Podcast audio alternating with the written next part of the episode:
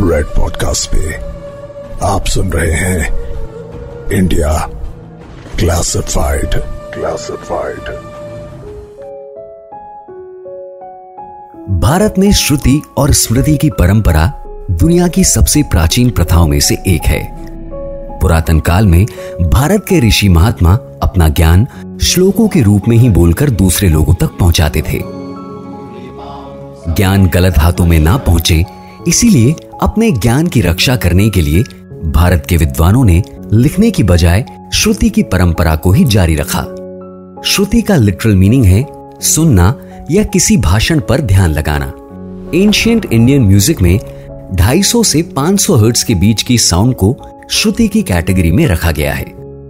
श्रुति की इस परंपरा ने भारतीय लोगों की मेमोरी को शार्प बनाया।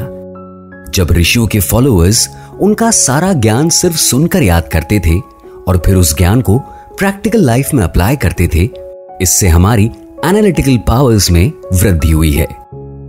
भारत में पुराने जमाने से ही साउंड और हर साउंड से पैदा होने वाले वाइब्रेशंस का महत्व बहुत ज़्यादा है। भारत में ऐसे कई मंदिर हैं, जिनमें साउंड और एको को बड़े ही इंटरेस्टिंग तरीके से यूज़ किया गया है। प्राचीन भारतीय लोगों ने मेडिटेशन और देव पूजा के लिए भी अलग अलग साउंड्स का इस्तेमाल किया। इनमें से कई साउंड्स हमें आज भी मंत्रों में सुनाई देते हैं। हीम, शीम, क्रीम, हम, ये सारे साउंड्स को बीज स्वर कहा जाता है।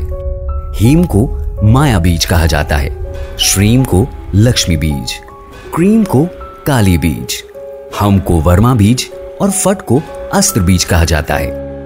इस बीज स्वरों का मंत्रों में इस्तेमाल होता है। उनसे एसोसिएटेड भगवानों की शक्तियों के अनुसार।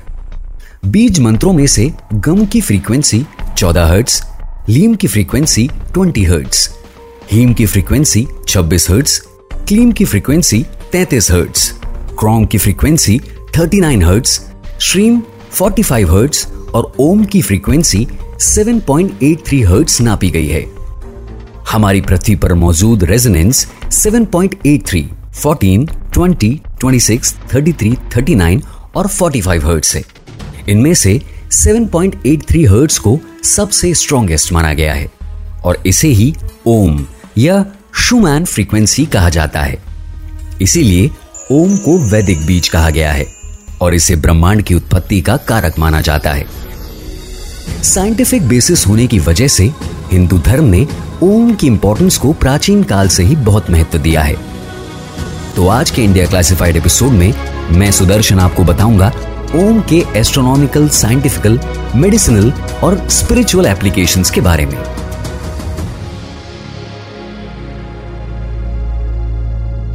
दरअसल, दुनिया की हर ध्वनि किन्हीं दो चीज़ों के टकराने से पैदा होती है। इसका एग्ज़ाम्पल इमेजिन करना हो तो आप ढोल बजाने का प्रोसेस देख सकते हैं। इसीलिए इन ध्वनियों को आहत नाद कहा जाता है। लेकिन इसके विपरीत ओम की ध्वनि को अनाहत नाद कहा जाता है। अनाहत का मतलब वो जो किसी आघात या टकराहट से पैदा नहीं होती, बल्कि स्वयंभू है। शास्त्रों के मुताबिक ओम एक शाश्वत ध्वनि है, जिससे ब्रह्मांड का जन्म हुआ है। ओम वो ध्वनि है जो संसार के कण कण में, पूरे अंतरिक्ष में मौजूद है। मानव शरीर के अंदर भी यह ध्वनि हमेशा गूंजती है। सूर्य सहित ब्रह्मांड के प्रत्येक ग्रह से यही ध्वनि निकल रही है। प्राचीन भारतीयों ने कहा था कि ओम से ही सृष्टि का सृजन हुआ है। इसीलिए भारतीय मंत्र विद्या में ओम सबसे इंपॉर्टेंट मंत्र है। मंत्रों को हमारी बॉडी और कॉन्शियसनेस का साउंड कहा गया है। वेदों के अनुसार ओम साउंड ऑफ़ लाइट है। इसीलिए इसके वाइब्रेशंस लाइट से भी रिफ्लेक्ट होते हैं। ओम की इसी प्रॉपर्टी की वजह से भारत के लोग ओम के रेजोनेंस का उपयोग नजदीकी वाटर सोर्स को ढूँढने में भी करते थे। सूर्य के साउंड को यूनिवर्स का सबसे प्योर साउंड माना गया है लेकिन इस साउंड को इंसान सुन नहीं सकते क्योंकि हमारे कानों की ऑडिबल रेंज 20 और 20,000 हर्ट्स के बीच की है। सूर्य की साउंड की फ्रीक्वेंसी बहुत ज़्यादा है। कुछ वक्त पहले नासा ने यूनिवर्स में सूर्य के एक्चुअल साउंड को रिकॉर्ड किया। और उसमें मौजूद इनऑडिबल वेव्स को कंप्रेस कर दिया, ताकि इंसानों के कान इसे सुन सके। अगर इस साउंड को ध्यान से सुना जाए तो हम एक डीप वाइब्रेशन महसूस कर सकते हैं। यह वाइब्रेशन किसी और साउंड से नहीं, बल्कि ओम से ठीक मिलता जुलता है सिक्स सेंचुरी बीसी में पाइथागोरस ने भी सूर्य की आवाज़ सुनी थी, और इसे हाई फ्रीक्वेंसी वाइब्रेशन साउंड के रूप में डिस्क्राइब किया था। लेकिन इससे कुछ सदियों पहले ही भारतीय लोगों ने शंख और उससे निकलने वाले ओम के साउंड को डिस्कवर कर लिया था। लेटेस्ट टेक्नोलॉजी में टोनोस्कोप नाम की एक मशीन है, जिसकी मदद से आवाज़ को मैप करके उस आवाज़ के विजुअल रिप्रेजेंटेशन को चेक किया जाता है। साइंटिस्ट को यह देखकर आश्चर्य हुआ कि ओम के साउंड से बना विजुअल शेप हमारे यूनिवर्स के एलिप्टिकल शेप से काफ़ी मिलता जुलता है। इतना ही नहीं शंख को कान पर लगाएँ तो आपको समुद्र की आवाज़ भी सुनाई देगी। अब नासा के वैज्ञानिकों के सामने यह सवाल है कि प्राचीन हिंदुओं को शंख की इन प्रॉपर्टीज़ और इन मंत्र का कैसे पता चला? अगर सूर्य से निकलने वाले ओम के वाइब्रेशन को हमारे कान नहीं सुन सकते तो फिर प्राचीन भारतीयों ने साउंड कैसे सुना? दरअसल नेचर में मौजूद सारे साउंड्स को नेचुरल लैंग्वेज का पार्ट माना जाता है। लेकिन कोई भी natural sound speed of light से ज़्यादा तेज ट्रेवल नहीं कर सकता। फिर प्राचीन भारतीय के कानों तक ये साउंड आखिर पहुँचा कैसे? और अगर ये साउंड डिस्कवर किया तो उसके लिए आखिर कौन सी टेक्नोलॉजी का इस्तेमाल किया गया? इन सवालों के जवाब अब हमें साइंटिस्ट हिस्टोरियंस और आर्कियोलॉजिस्ट मिलकर ही दे सकते हैं। ओम शब्द तीन साउंड से बना हुआ है। अ, उ। और मैं। इन तीनों साउंड्स का मतलब उपनिषद में बताया गया है। अ मतलब आकार, उ मतलब ओंकार और म मतलब मकार। अ ब्रह्मा को रिप्रेजेंट करता है, और इसकी शुरुआत फेफड़ों के अंदर से होती है। उ विष्णु को रिप्रेजेंट करता है, जो कंठ यानी कि गले से निकलता है। मैं की बात करें तो ये रुद्र यानी भगवान शिव को रिप्रेजेंट करता है, और ये आपके मुँह के ऊपरी हिस्से यानी तालू से निकलता है। मतलब इस साउंड से हमारे पूरे रेस्पिरेटरी सिस्टम की एक्सरसाइज होती है और हमारा ब्रीदिंग पैटर्न सुधर जाता है। इसके पीछे एक बायोलॉजिकल एक्सप्लेनेशन भी है। हमारे शरीर में न्यूरो ब्लड प्रेशर कंट्रोल और क्लॉटिंग प्रोसीजर के ज़रिए नाइट्रिक ऑक्साइड नाम की गैस रिलीज़ होती है। कहते हैं, ओम का नियमित उच्चारण हमारे शरीर में नाइट्रिक ऑक्साइड के लेवल्स को काफ़ी बढ़ाता है। इससे हमारी ब्लड वेसल्स चौड़ी होती है और ब्लड फ्लो आसान हो जाता है। इसके अलावा, ओम का उच्चारण हमारा साइनस और नेजल कैविटी का एयर फ्लो बढ़ाता है, जिससे आप रिलैक्स्ड महसूस करते हैं।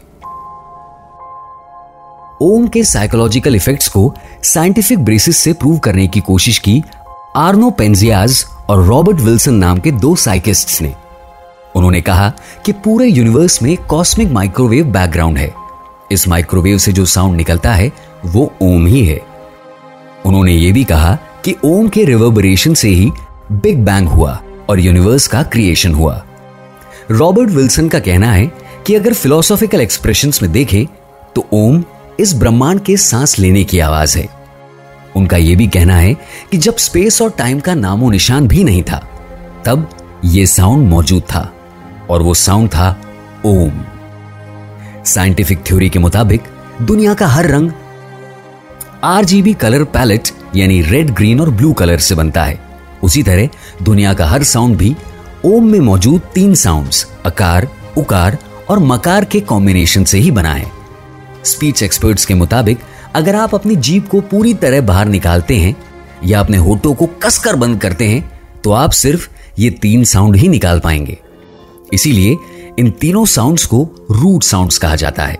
साथ ही, भारतीय चिकित्सा पद्धति के मुताबिक, इन तीन साउंड्स के उच्चारण से आपके शरीर में मौजूद सारी की सारी बेहतर हज़ार नाड़ियों को एक्टिवेट किया जा सकता है। ऐसा कहा जाता है कि नाभि के ठीक नीचे एक जगह ये सारी नाड़ियाँ आकर मिलती है और इसीलिए योग विद्या में नाभि के नीचे की इस जगह को एक्टिवेट करने के लिए मणिपुरी नाम का आसन भी है। दुनिया भर के प्रसिद्ध योग विद्या के जनक महर्षि पतंजलि ने कहा था, तस्य वाचक प्रणव। अर्थात, परमात्मा का नाम प्रणव है, और प्रणव का मतलब है ओम। इसके उच्चारण से उत्पन्न होने वाली वाइब्रेशंस हमारी हार्मोनल ग्लैंड्स पर पॉजिटिव इफ़ेक्ट डालती है। उन्होंने कहा कि कंठ से पैदा होने वाली इस ध्वनि का सीधा प्रभाव हमारे सेंट्रल ब्रेन पर पड़ता है।